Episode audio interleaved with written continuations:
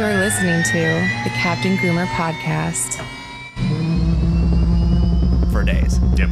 I can't wait to hear all about it. Yeah. Lauren, Lauren's getting another really, Another perspective. really close old friend. Love yeah. it. Good stuff. All right. Ladies and gentlemen, welcome to podcast episode six. As always, Lauren Bruin, the lovely co host with her wine. Thank you. And tonight, you guys are in for a real treat. I have one of my best friends, a longtime friend, and a legend from the Northwest, Chris North. How you doing, y'all? So excited to have you here, Chris. Thank you very much. Happy to be here. Dude, this is a good one. This one is going on they're gonna go deep and you have a lot of like really cool history. Like your family. Dude, I remember when I met you. It was college? Your college, I think. I think you were. Well, a you were soph- you, yeah, you were a sophomore in college. I was a sophomore in high school. Yeah. It was. um So I, I definitely had seen you on Facebook through my sister. Mhm. But uh, the first time we met, I think, was at me and Andre's football game. Was at Monroe High School, and you were there doing pictures.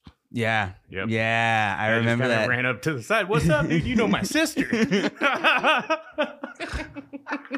It's about how it happened. Everybody listen like, how did he know his sister? yeah, I'm so curious. His sister was a ski racer, I think is what Oh. it was. Yeah, she was uh, Super G slalom and something else for uh, Mission Ridge. Yeah. Wow. And I was just a dork at Stevens Pass. yeah. yeah. We we had classes together. I think that's what it was. Yeah, But yeah, class, I think. Yeah. So your sister and I, but yeah, dude, there was wild times. Like there's some there's fun antics. I remember like the f- the first memory that comes up from you know, go like you guys went to the same school and all of that was uh, they invited me out to their cabin. You guys had this like badass cabin in Cle Elum, and he's like, "Yeah, let's go snowmobiling. You have a sled. We have sleds.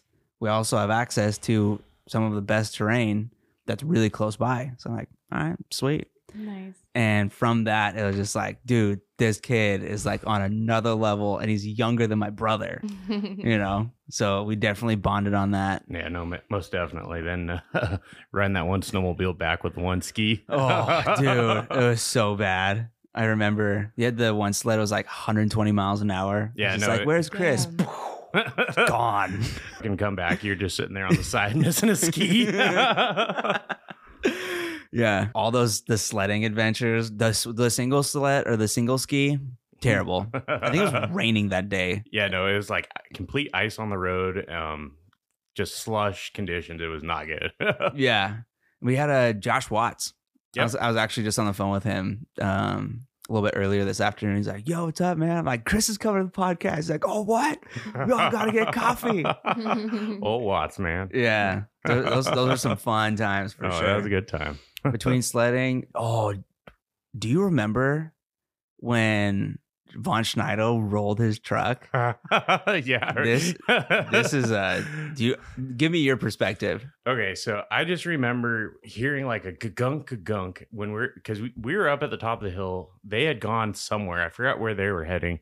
And it was just you and me and uh, there's a couple other people there. Yeah, I don't. Um, I think it's like Ivy, a couple other people, and I just remember hearing a gunk gunk, and we're like, "Shit, they've been gone a minute." Then I think we're even joking that Yeah. the next thing we see, we're going to see, is them walking around the corner, and shit, like five minutes later, they were fucking walking around the corner carrying as much as they could out of Zach's truck. yeah. no. So I was, I remember I, I was saying that because we had like the the quads, the dirt bikes. It was like this helipad landing up this uh like Forest Service road or whatever, and we were all chatting. We had a campfire, and I just remember out of the corner of my eye, I saw this like little red blip, like two red blips. I'm like, that's weird. You know, there's no road that goes straight down, Oh, so I'm like, no. ah, okay, whatever. I wasn't really thinking about it, and um, and then yeah, sure enough, I think it was like 20, 20 minutes, thirty minutes later uh Vlad was wearing his dirt bike gear That's, and literally his dirt bike gear saved his life. yeah, you got Um, crushed. yeah. And then the only reason Zach survived is because he got thrown into Vlad and the tree stump that the roof of their truck, when it rolled, it literally crushed where Zach would have been sitting. oh my god. yeah, the whole driver's side was just completely caved in. Wow. Yeah. It's So obviously they weren't wearing seatbelts or. Uh, I, I, I mean, we were drinking beers the whole time too. So Yeah, I every- think uh, seatbelts were low on that priority Damn. list. Yeah. Well, I mean, thank God, right? Yeah, right? Seriously. Yeah, no, that would have that would have been end of Zach. Yeah. That Oh yeah. God.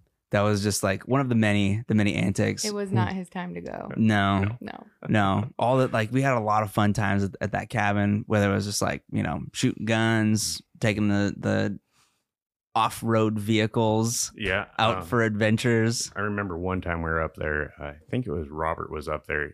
Caitlin was just over in Ellensburg trying to find housing. We were all up at the cabin, and Robert was shooting the gun. I think it was at one, two o'clock in the morning.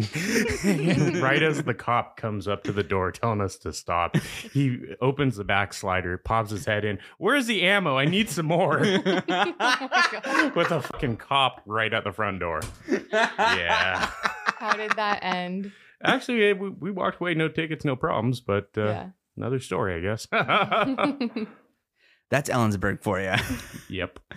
You can pretty much. That's a wild west out there. oh, dude, they're wild. And you can open carry in Safeway. Oh yeah, dude. I, there were so many fun times just like driving into town. His dad had this like, so his dad had a Cummins. hmm It was just like this classic, classic, you know, I don't know, five speed manual. And Chris is like, yo, let's take the truck into town and go like grab donuts and pastries and ammo. And it was like, yep, this makes sense. We're gonna go get feed, ammo, and donuts. Yep. We are living in Big Ellensburg. living life. Dude, that was every every weekend for a long time. Oh, we're hitting it a lot. Yeah.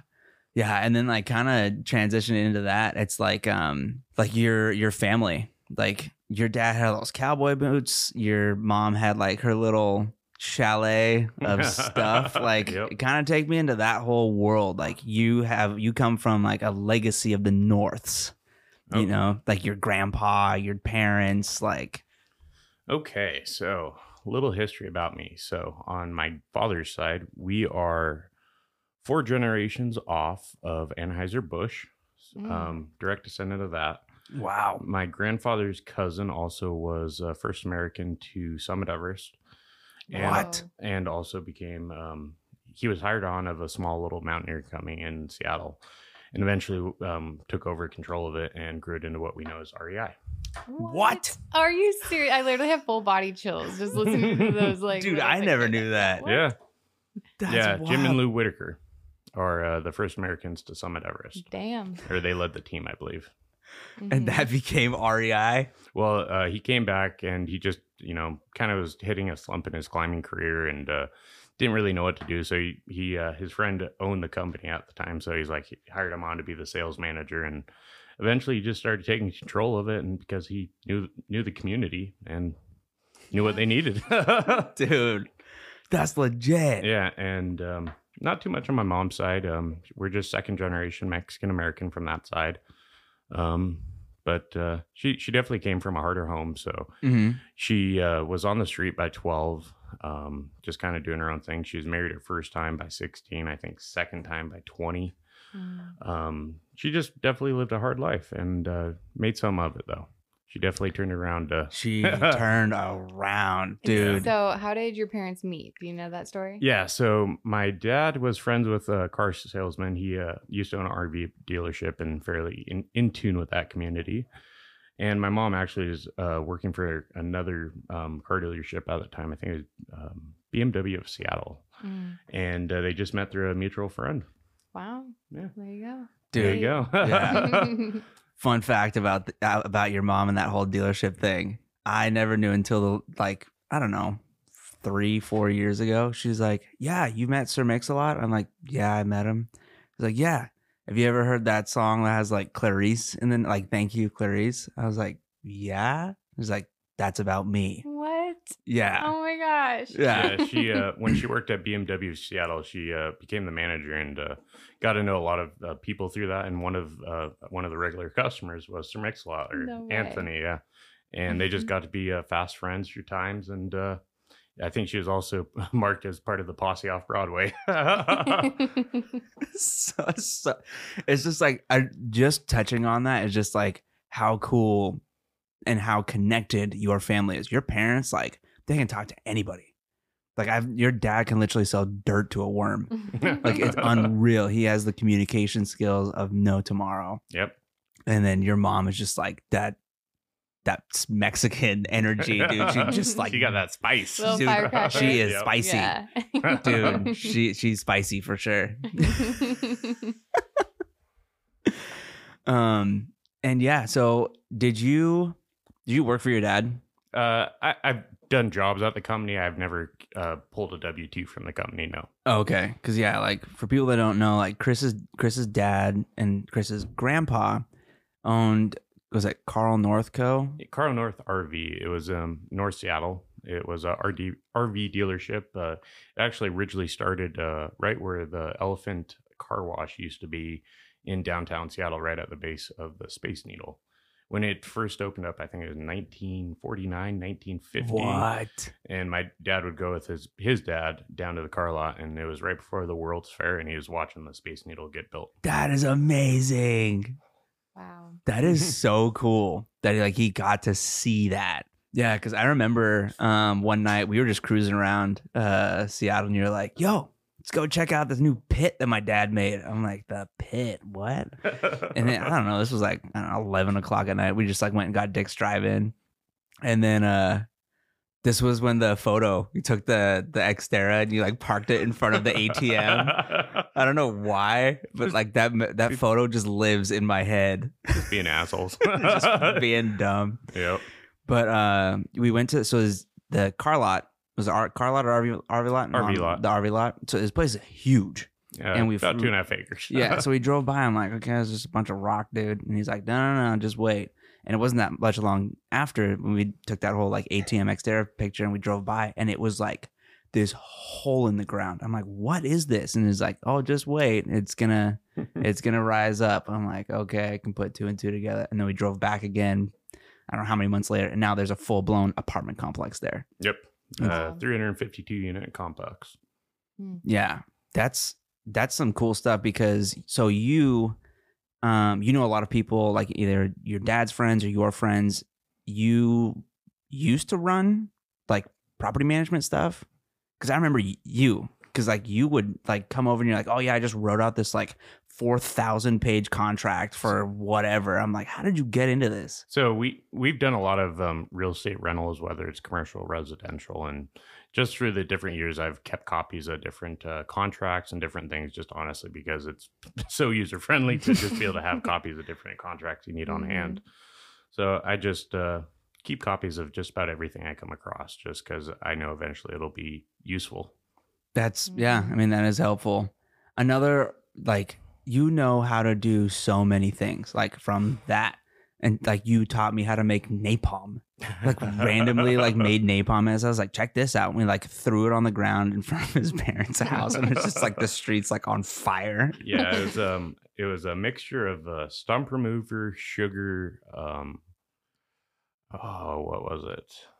Another type of um garden chemical. Uh, For a period of time, I was getting into making different explosive devices Oh no. and different uh, fire things, and I actually came up and kind of invented my own type of uh, remote explosion device, or, or a remote uh, detonator oh yeah. with a uh, disposable cell phone and a model rocket engine.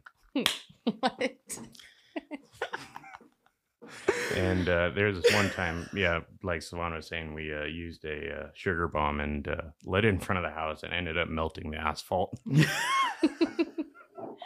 Oopsies. a little bit. Pretty See- sure it's still there too. I'm pretty sure. I'm pretty sure it's still there.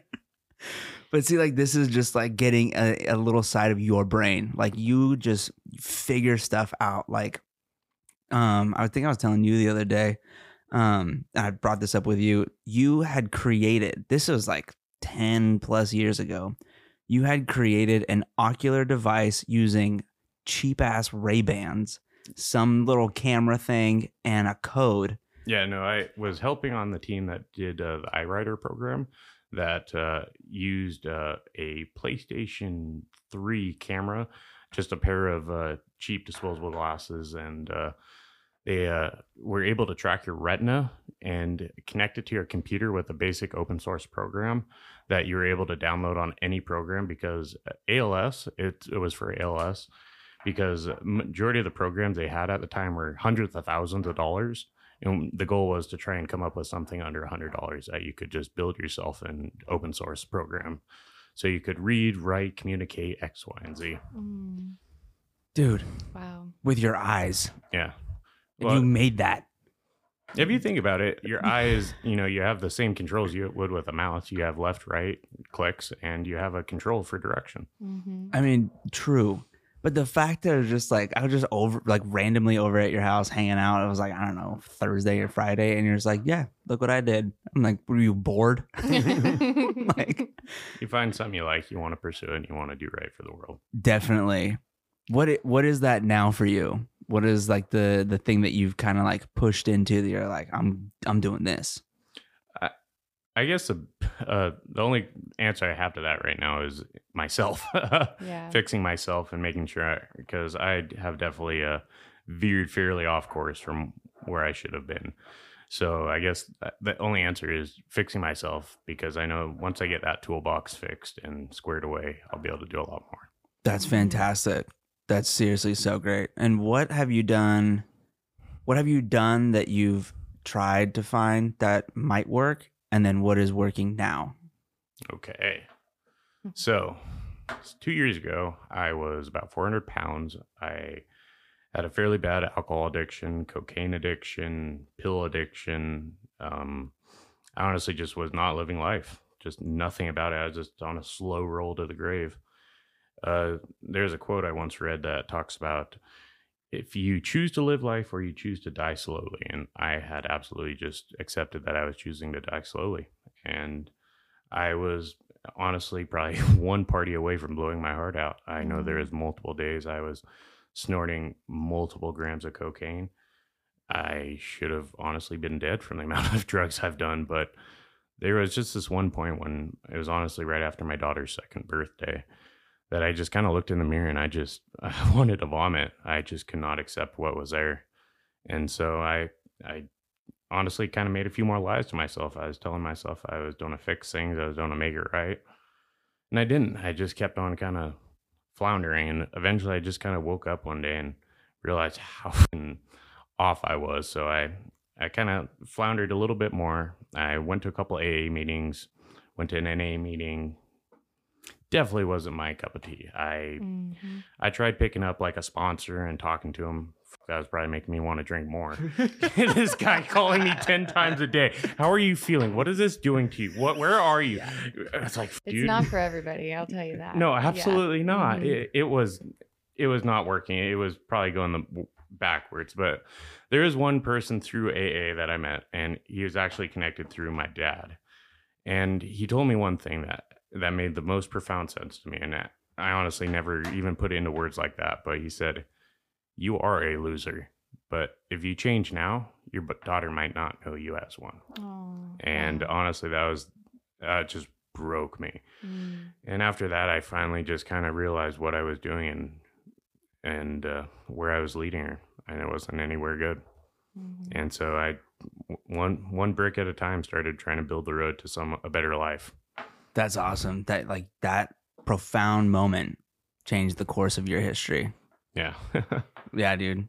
So now you're you're doing um because I know this as far as like you're um checking out uh, Lauren's work Yeah. with Healthy Beings Yep. and like what was what was your first reaction to your what, what are you doing again? so right now we're doing the the MedX and the Theta light Theta- chamber. Theta chamber, yeah. Yes, and uh, the medics, it, it it's honestly it's it's stupid simple that nobody has you know progressed something like that before because it honestly it, it's it's just the most un you know uh, an unexercised but overutilized muscle in your body that I think is pretty being able to just isolate it is so simple but it, it was magically effective but uh, I definitely need to pursue it a lot more to get get it balanced. But uh, honestly, the theta light chamber is what I think the most was the most interesting.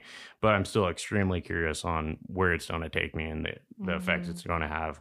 So I've only had two experiences with it so far, and the first one was Tuesday. Second one was Thursday, and the first one was absolutely amazing. It uh, it definitely was an experience, and I'm still trying to describe it, I guess.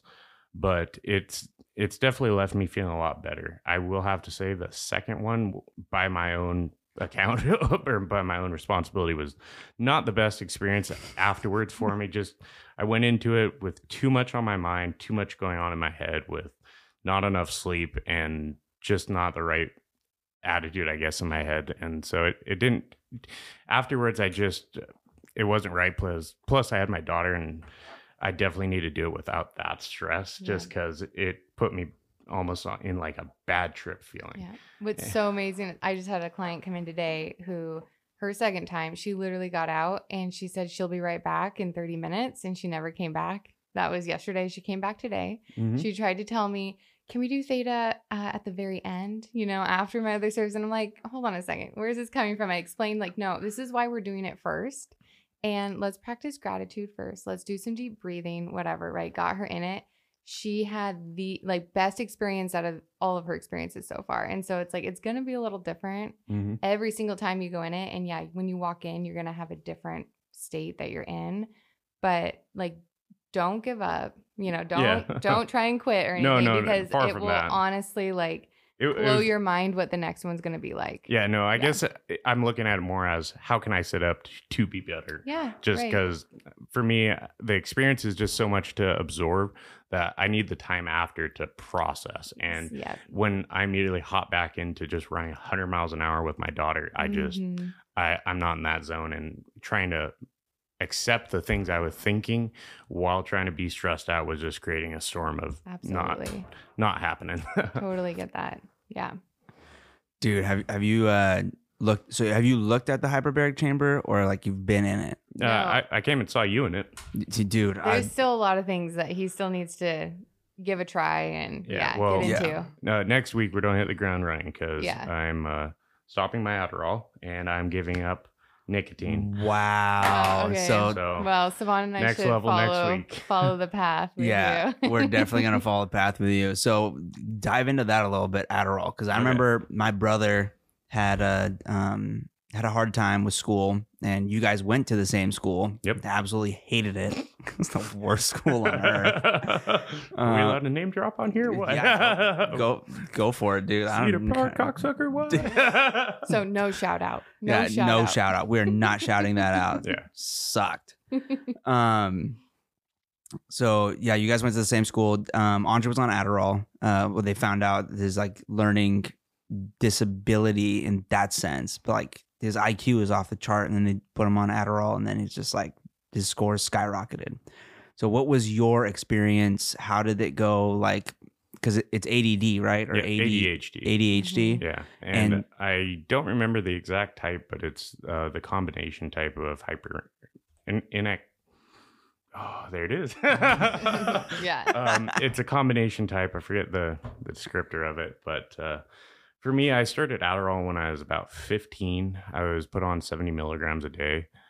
And honestly, where I was at the time, I was already an addict. I was already drinking vastly too much. So Well, you're like, this is great. Yeah, You no, know, exactly. like, It I it mean, was- I was, yeah, yeah. It was totally just another prescription drug that I could, and at the time, I think it was probably a year into it, I started crushing and snorting. Yep. And then if you could sell them, I mean, you know, Yeah, like, no, trust it- me, it's I a, got you. a commodity, commodity market. Oh, I yeah. mean, come on. you get it for seven bucks. You can sell each one for, you know, yeah, Exactly. I She- got she, you. gets it. She gets it. Bunch of salesmen over here. been there. Yeah. yeah, I know. So, yeah. but yes, okay. So So it didn't end up actually doing that much. It just became another drug addiction for me. But uh, after I quit this, this, or finally quit, I should say, I tried it again because I, I just was struggling so much. I had so much just I couldn't figure out get straight in my head, and I, I honestly was just trying to look for a fix, and it mm, and I think it helped a little bit, but I don't think it did everything it should have.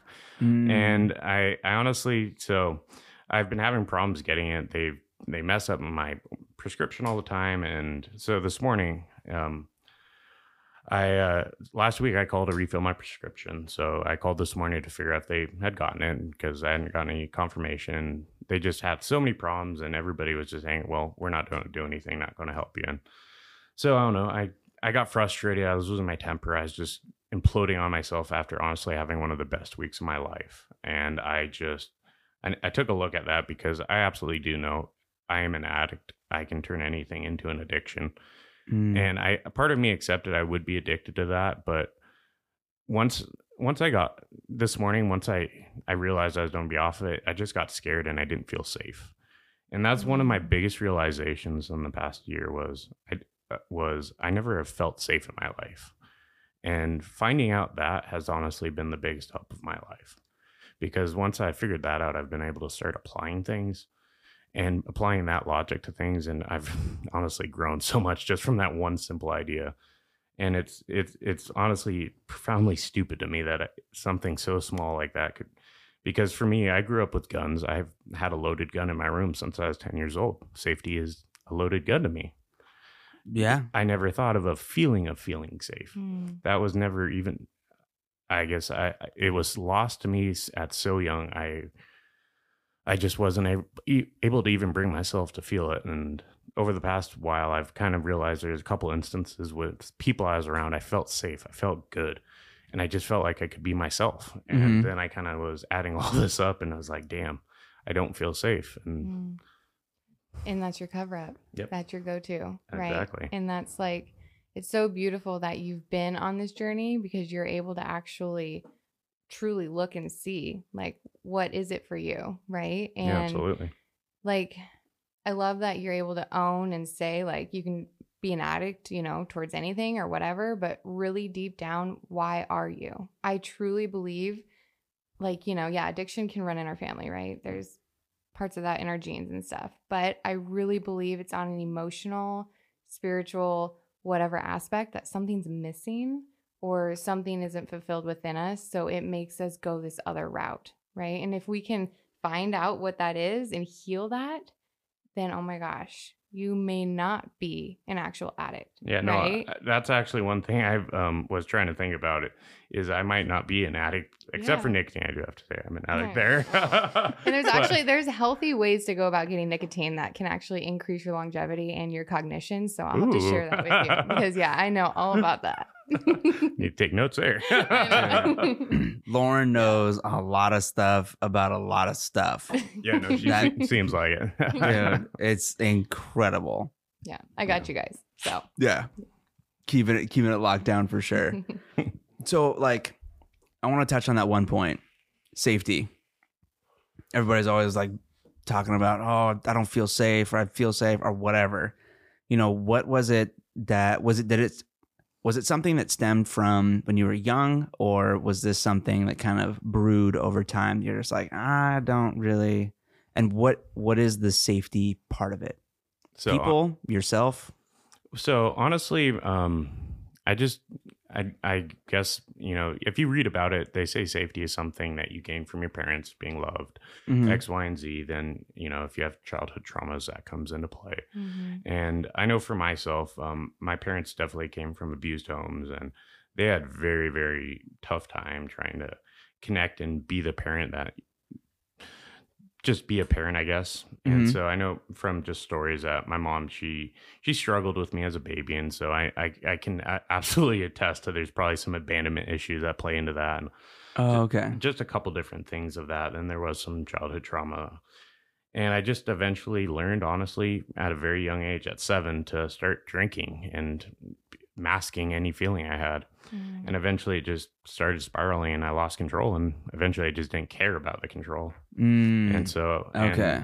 you know, I, I know, I know, you know, I know uh, Sevan here knows my past with dating. You haven't, but I definitely externalized my safety feeling with women Mhm. trying to you know get my safety from that and then i also did it with drugs and alcohol and every literally everything i could do to f- fulfill that hole in me and it wasn't until i a couple weeks ago i spent a couple days with some friends down in palm springs and i just was able to relax and be myself and be the person i i see myself being and Mm. want to be and i then i came back spent some days just kind of dwelling on that and finally felt good enough to go out and ended up going on a couple dates and meeting a couple women and once again, I found myself trying to find the safety from them. Mhm. And so event, Mm. I instantly kind of was like, oh shit, I see what's going on here. Yeah. And I honestly, it's taken this this late in life to see, realize it just because I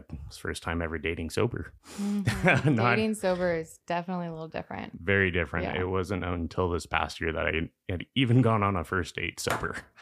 Well, I acknowledge you for that. Because Thank it you. takes a lot of courage and it takes a lot of awareness and intention. And it just shows like the path that you're on, you know? And it's great you're putting yourself out there, but I would suggest just take this time for yourself. Like, leave the women out of it right now. You've got Amelia, you know, you've got women in your life that you can really um, share that energy with and like really keep that energy for yourself you know, Got for it. your healing and your just fill your cup. Because the more you do that, like, oh my gosh, the perfect person's gonna show up for you, you know? Yeah. Yeah. Dude, that's huge. Yeah. And t- you're only like what mid twenties or whatever. Like you. 29 tomorrow. Tomorrow's 20, yes, that's it. Yeah, tomorrow is Chris's birthday. Yep. 29. Dude, yeah, it's never too late. It's No. never too late. Dude, I'm 32. You you know my culture growing up. Yeah. Like 17, they're like, "Why aren't you getting married? Where's this woman? We take you to Armenia. You find wife." I'm like, "Hell no, I ain't going over there, dude." Yeah, I don't want some chick that doesn't know English. Uh, You know, That- I could, yeah, no, I ain't doing that. Want to pull you away and escape you to another country. Oh, dude, we've been there, done that. You know all about it. Oh, yeah. Yeah. Oh, that was dumb. And I bet you anything they're listening to this podcast. So all of you. I hope they are listening. Yeah. And if they if they haven't figured it out already, I have a really good woman sitting right next to me. it's me if you didn't know that. Yeah. exactly. You mentioned earlier you weighed almost 400 pounds. yeah. How? I can't even, yeah. How knowing did you? yeah. yeah. How did you get to that? And how have you literally lost two people off of your body? Honestly, it it was just a matter of constantly eating feelings. It just Mm-hmm. was a sedentary life. I worked in an office 10 hours a day, went home, watched TV, ate, got fed up, and went to sleep. That was it. Repeat and do it again.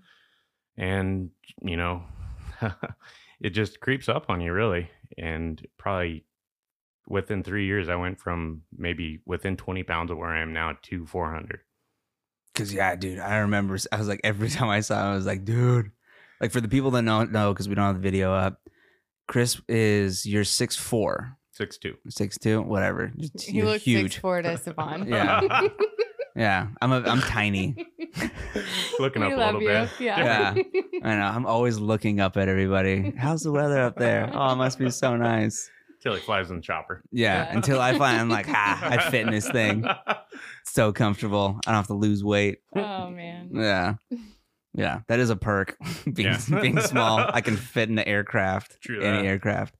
Um, but the second side of that that question was like the journey yeah of so- losing all that weight because Okay. you are like, it's like stacked. Yeah, you're Yeah. looking good. Yeah. Yes. So it, I definitely didn't do it probably the healthiest way. I it was something that I used when I first quit as my stress coping mechanism was um, exercise and more running. Mm. For the first probably year and a half, I probably ran twelve to sixteen miles a day. Mind you, it was only in one, one and How two. the f- it was sorry. what? It was only in one and two mile increments, mind you. but I would torture myself with it. I and barely run 30 minutes. yeah, when when you hate yourself enough, you'll find the drive to change. And I do have to say, it, it was a, a hate for myself, but eventually it became a love for myself because I Mhm. started loving the person I was becoming and started running towards that than versus running from myself. Mhm. But uh, it was just a matter of building the repetition, building the habits, and um, it took the first year of just being hungry and not liking it.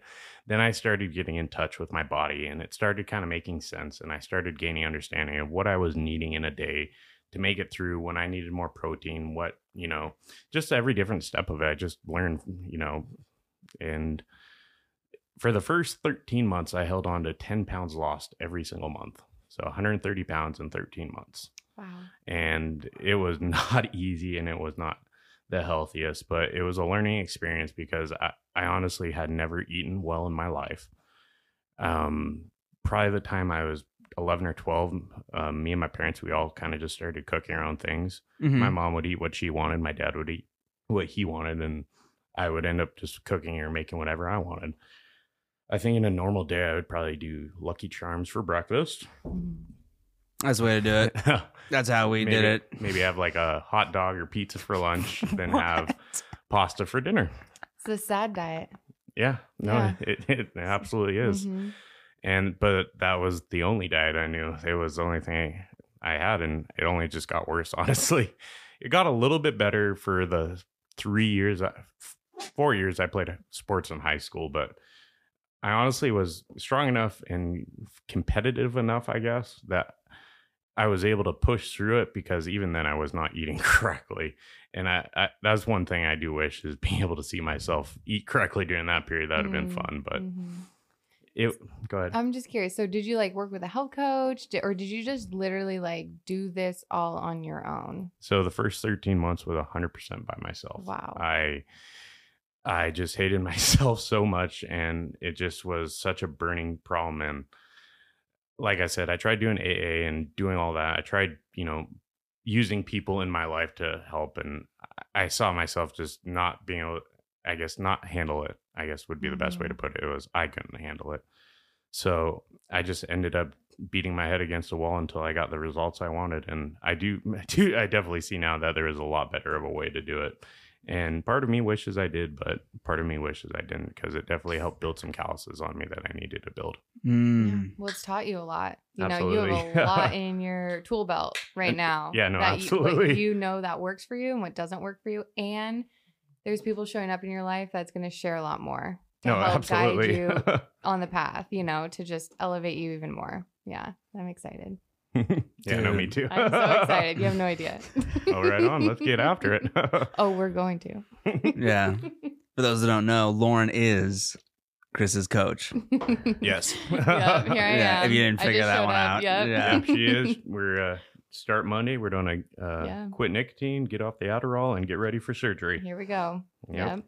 So, uh, what was that like? Because The surgery. yeah, because you you showed me the scar. Yeah. So, So, you got to describe it since people can't okay. see it. So if you go from my belly button to the top of my ass crack, there is a scar the circumference of my body. And so after losing 130 pounds, there is a lot of loose skin. Let's tell you tell you about that. So I could pull out my belly skin probably about six to eight inches in any direction. Yeah. It it was fun. It was you're, you're tucking your belly skin into your pants. I'll tell you that much.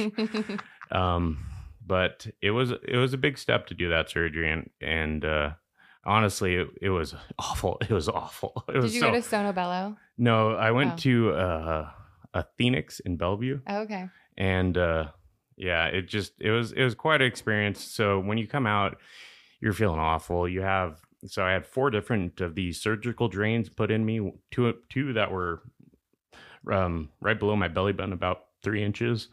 Then one on each side of my hip, and they're pretty painful. You got to drain them every couple hours. They're just pulling nasty bile out of your wounds. Mhm. Well, I also have a.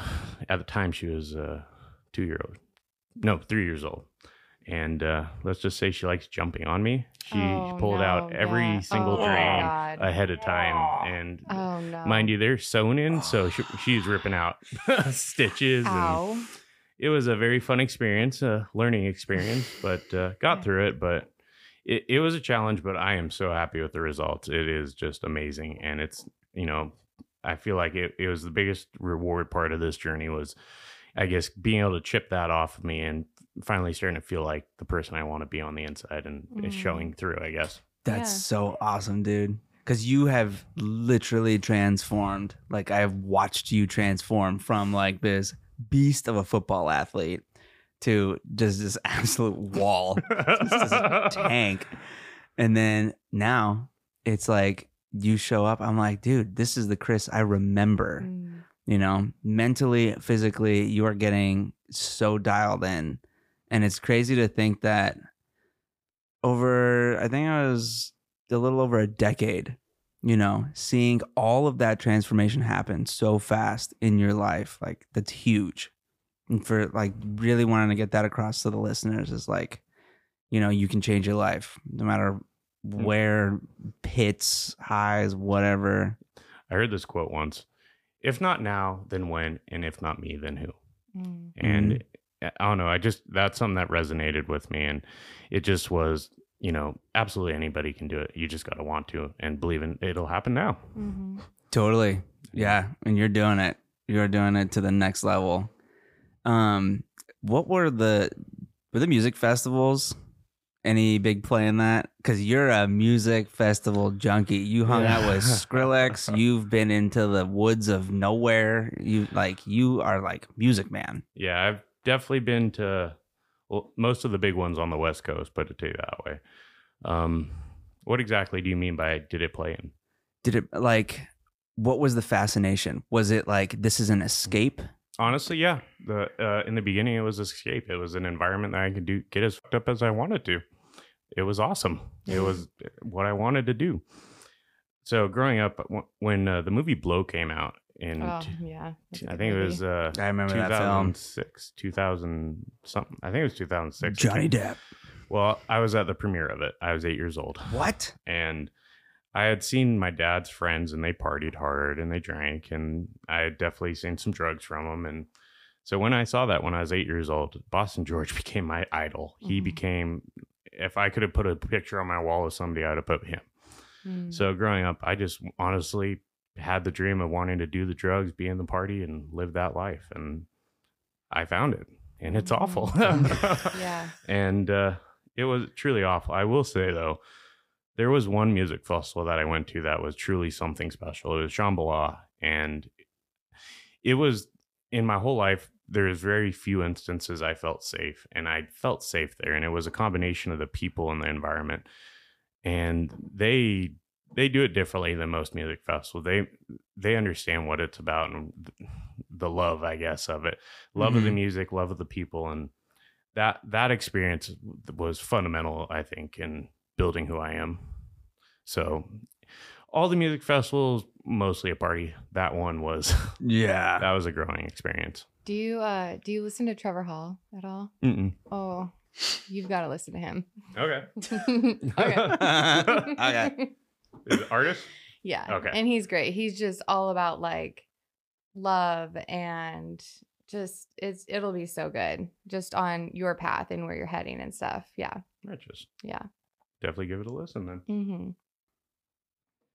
Future outlook how you how you plan how you do like your goals your um like you always hear people say that this is the like the most annoying thing um and i've a lot of the podcasts that i've listened to where people are like um so what are your five year plan your 10 year plan your you know? I'm like i have a tomorrow plan dude. Like i i do look like deep into the future but at the same time it's like for why?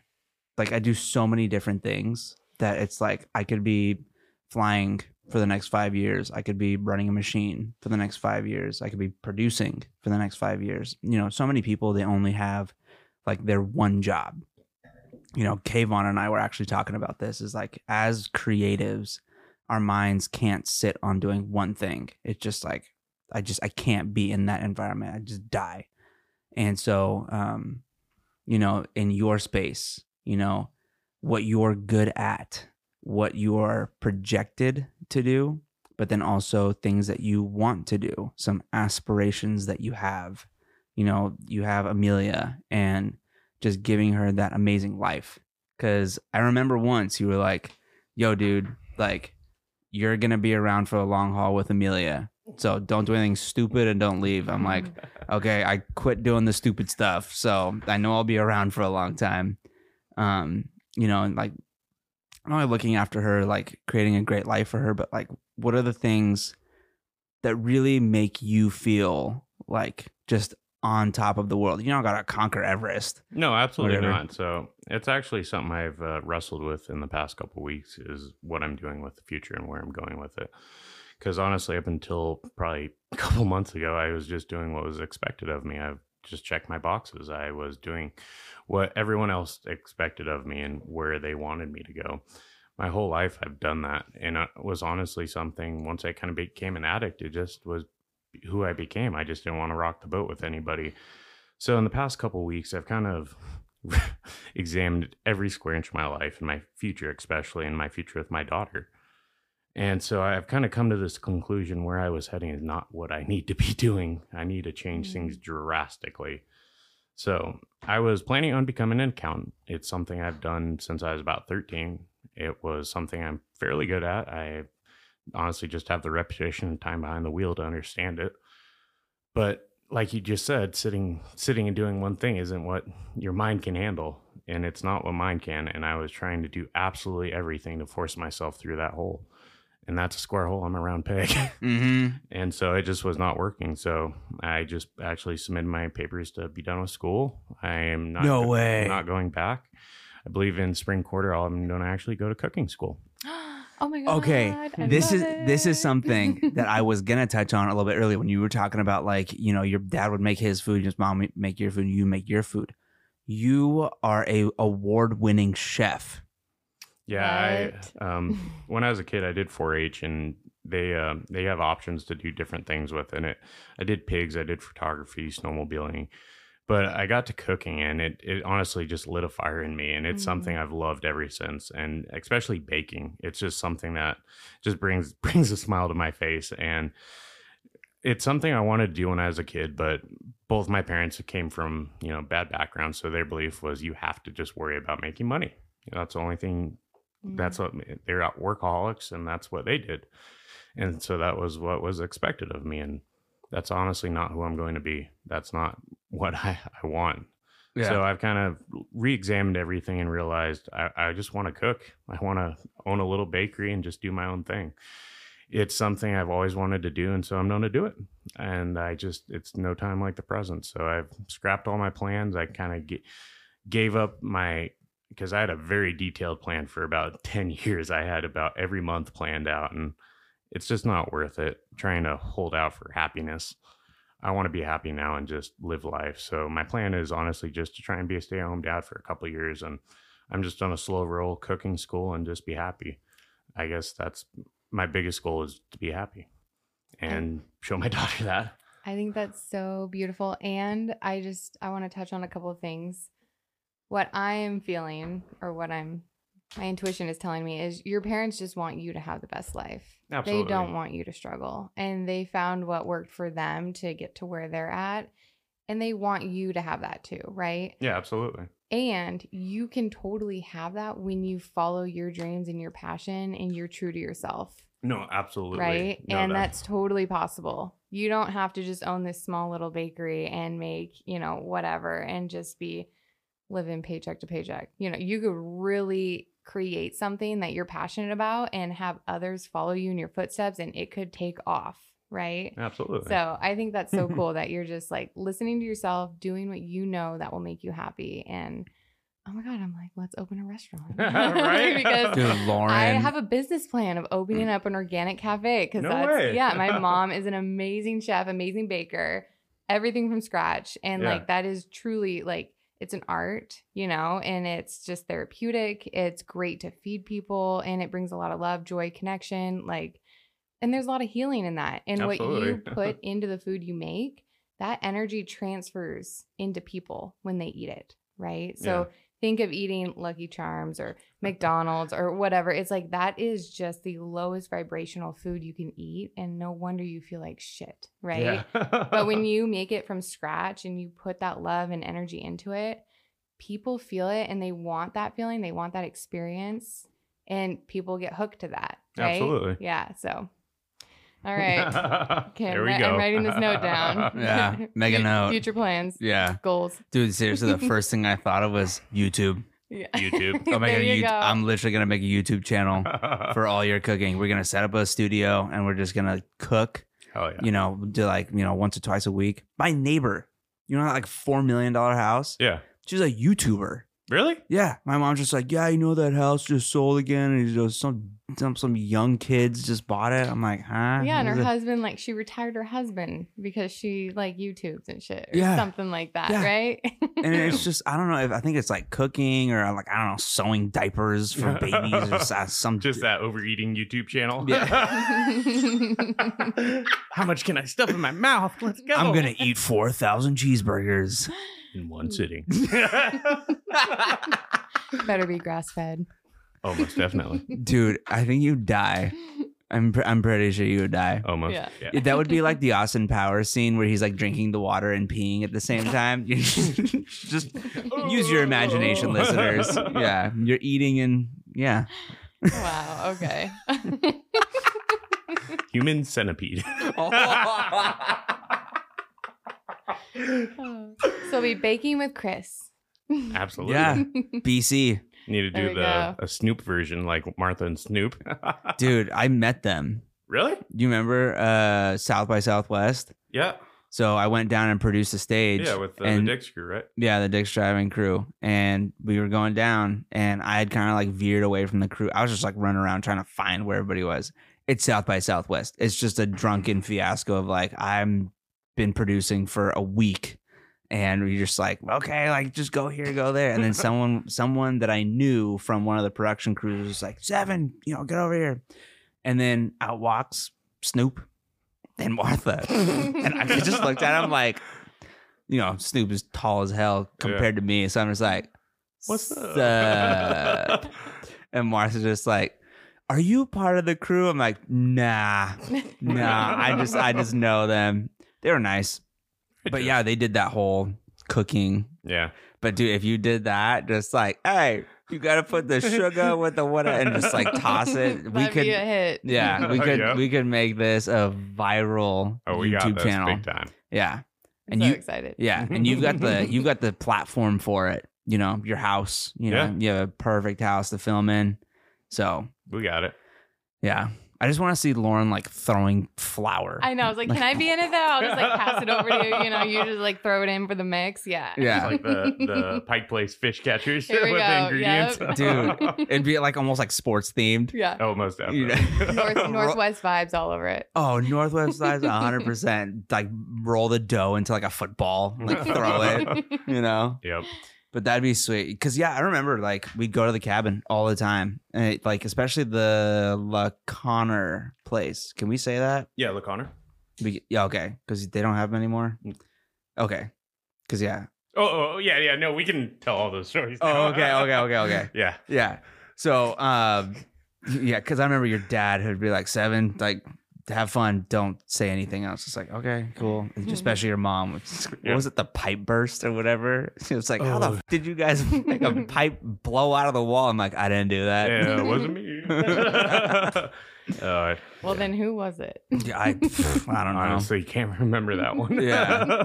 dude there were a lot of fun times up there but like we would go crabbing you know chris had chris's parents had multiple yachts when i was Mhm. growing up i want a caveat real quick just to because you guys played an integral integral part in my life um, you know i've so people listening like chris's family became my second family because i didn't really have family around here like my dad's side but i never i never saw them so chris's family was very close not only close by, but we became very close. And so for my golden birthday, my 22nd birthday, I remember I asked Chris, I was like, yo, dude, everybody's talking about this whole like a yacht party. Like this would be like the dream. He's like, yeah, dude, just ask ask the parents. They'll probably they're fine with it. You know all about yachts. You've worked on 400 of those boats. Like you know it inside and out. So I went I went to Clarice and Gary and I was just like, can I use your yacht? And they're like, for what? I'm like, for my birthday. And they're like, oh yeah, have at it. You know it. Your dad, your dad literally told me, "It's like as long as you don't sink it, We're good. we're good." I'm like, all right, I can, I can do that.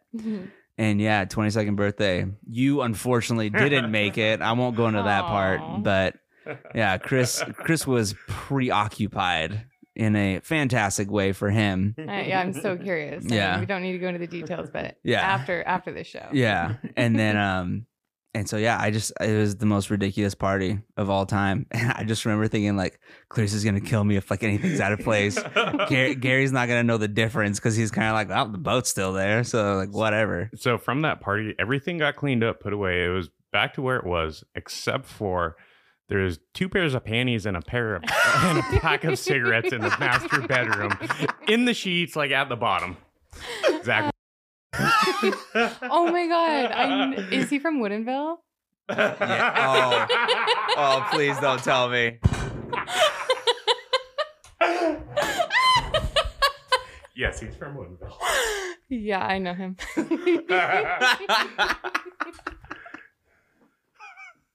we probably know a lot of the same people. Like, anyways, but Yeah, the Woodinville Bothell crew, yeah. they all knew each other. I think you guys are the same age.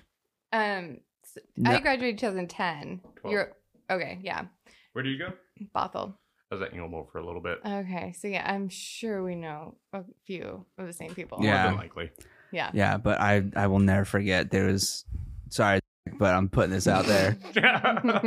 I will never. I could barely walk through that boat, and I just remember this like help, help. I'm just like, huh? And he's like, Sevan, get me out of here. I'm like, what? And I was like, I knew how to pick the boat and pick the locks and everything. And so I picked the lock. I'm like, as I like open the door, I'm like, are you okay? No. And I just slam it, slam it co- closed because there were two girls on top of him. And Oh my god. Yeah. he basically ran through the entire boat. Yeah. Yeah. yeah. And yeah. That describes it. yeah, yeah, pretty much. But um, yeah, it was a lot of that was a lot of fun. Um, I'm trying to remember what I was going going before this. Yeah, it had to do with like you know Chris has these future plans. He wants to do a bakery. Oh, it was cooking. Yeah, okay, I got it. Wow, you're good. Yeah, so we're- I'm like, yeah. Yeah, I've been lost. Yeah, so- yeah. So coming full circle, we're back at the LaConner LaConner Yes. cabon, and uh, so so the yachts. yeah. That's what it was. Yep, there so we your go. parents had bought this LaConner place because they're like, we want a place to park the yacht. We don't want to pay for the marina. Let's buy a house. I'm like, very simple logic. true fashion of them. yeah. So they had this place and all the time. It didn't matter if it was one of Chris's, you know, outings that we were all getting together at, or it was like family. We're like, hey, let's go out. Like, you know, Shelby. She'd Yep. be like, hey, let's go out and oh man, there's another story I'm gonna tie into this whole thing. so we would go crabbing all the time. And Chris knows all the secret spots. You Mm. know, we won't give them away, but Chris has spots where it's just like drop the pots, crabs show up like every time. And so we'd go through, grab grab the crabs, um, boil them yeah. Well, in, we in that pot. crack 'em. Yeah, crack them, boil, boil 'em. them. and he would just make the best like meals Hmm. with that. It was just it was unreal. I remember one time we were up in Roche, and you did what? Crab, steak, asparagus, and potatoes. Yeah, something like that. It was seriously like My kind of meal. yeah, yeah. Yeah. Eat, eating eating and living on the yacht just like cruising for the weekend like those Yep. those are memories i will always cherish Hell yeah. but um but yeah as far as the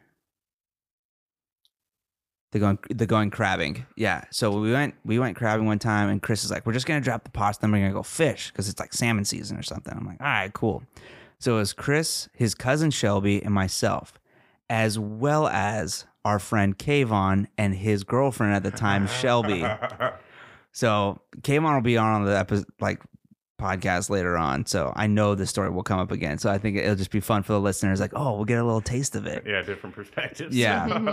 Kayvon has massive motion sickness, Very bad. and Oh, no. Chris has zero fear of speed.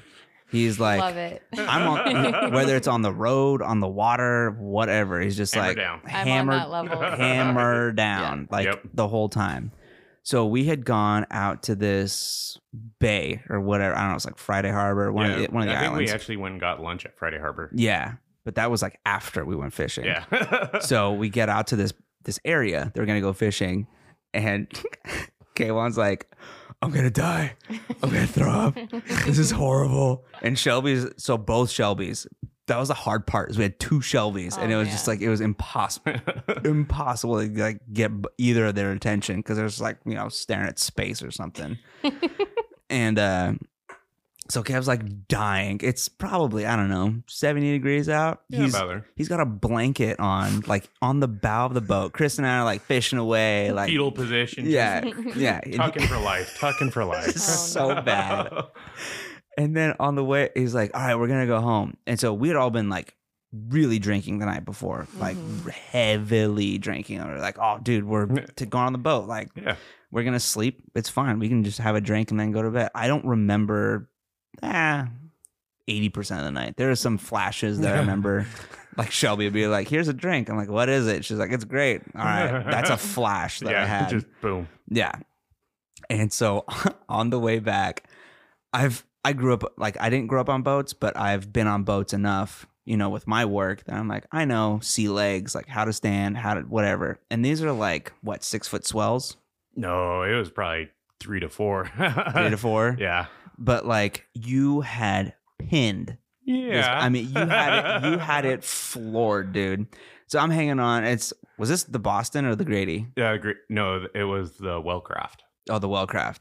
Yeah, so it has like this rung that goes around the back that's open. So I'm like, I'm just holding on. I'm like, I know how Chris drives. I've been around him for so long. It's like, I know what to do. He knows what to expect. Yeah, like I can expect the unexpected. So I'm just hanging out, you know, just taking the waves, just like floating up and down.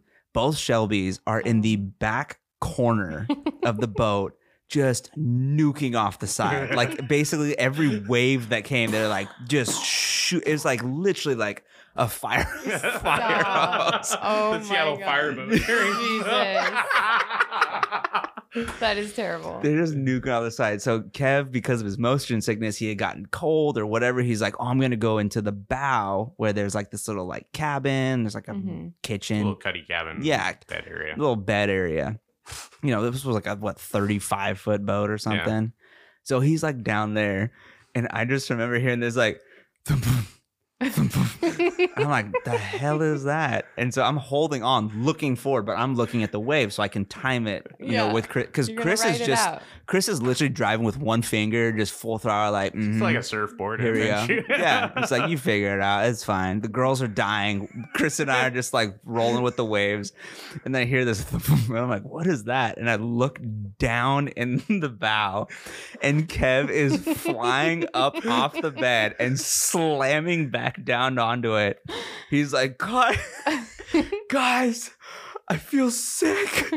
I'm gonna die. I'm like, why are you up there? That's the worst part of the boat to be in. yeah, exactly. He's got about four feet of travel. He's Dude, going. he's hitting the ceiling. He's hitting the bed. He's just getting Oh my God. slammed. That was one, You need to one of my strapped down. favorite memories. Boom, Going boom. fishing, it was a, it was amazing. Yeah. We had so many good times.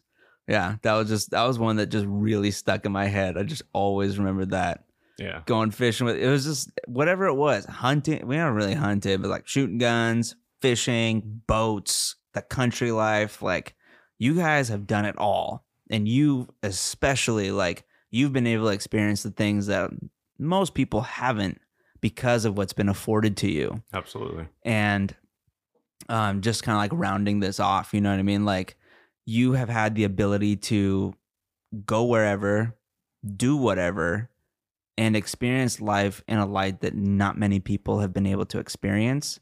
And now coming full circle at a mature, like fully functioning age, and your brain is like solid. You're like, I got this now.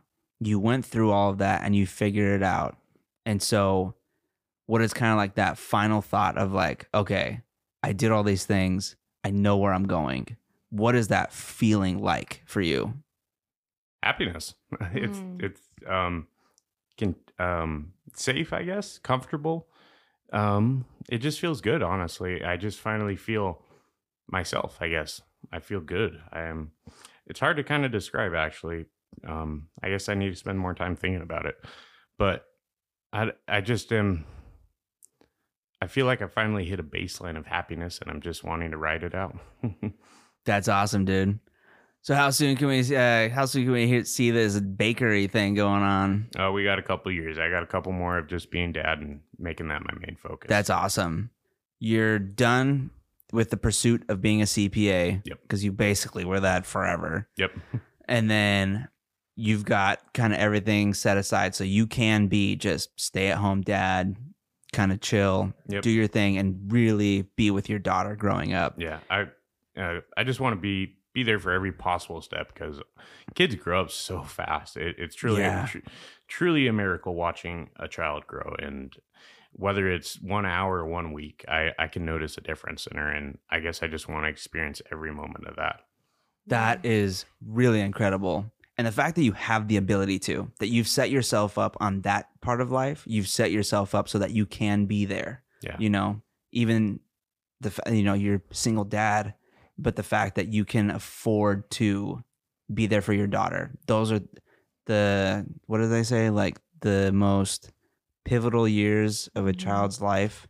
Yeah. Well, what I was thinking is, yeah, they're the first, you know, two to seven years of a kid's life is the most important, right? For their own brain development, what they're going to be like an experience for their future, just like what you've experienced, right? And Yeah. how it played out in your life. Like you had to go through those things and you had to go on this journey so that you can do it differently for your daughter. Yeah. And I think what keeps coming up for me, um, what I'm hearing is like you finding yourself, right? And that's, we're all doing that. We're all on this journey. We're all trying to figure out who we are and what brings us happiness. And when you find it, then you get to really like make steps forward, you know? Absolutely. It's so good. Well, Yeah. feeling, beautiful. feeling good with it. Feeling good, man. That's awesome. Well, sweet. Yeah. With I think with that we'll wrap it up. I think we touched on everything. We learned a lot from you, Chris. it's been it's been an adventure. Not Always only is. getting to know you, becoming really great friends with you and your family, and now that you get the ability to, you know, pursue this um the health side with Lauren, and then that we can connect even on a deeper level. I'm so glad that you live literally on the other side of town.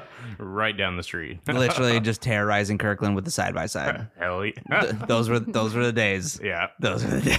God, those things should be illegal. They just make you want to do so many fun things. I'm like, where was I through all this? Like, can we make some of these memories like now? oh, most definitely. yeah. we just need All Gary to go it. buy another side by side. Right? Gary, go buy two more side by sides. Rapido, let's go. awesome. Well, thank you everybody for listening in today uh, tonight's uh, episode. This has been a good one. Chris, you brought a lot to the table. Thank you so much for sharing on a very deep level, opening up and just sharing what it's all about from the deep depths to now.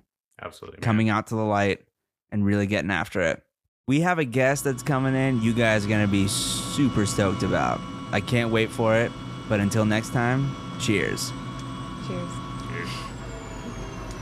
Sweet. All right on, dude. Oh, so great. Oh, that was money. So many people are going to connect with that and love it so much. I can't Yeah. wait. That is Nice. that is a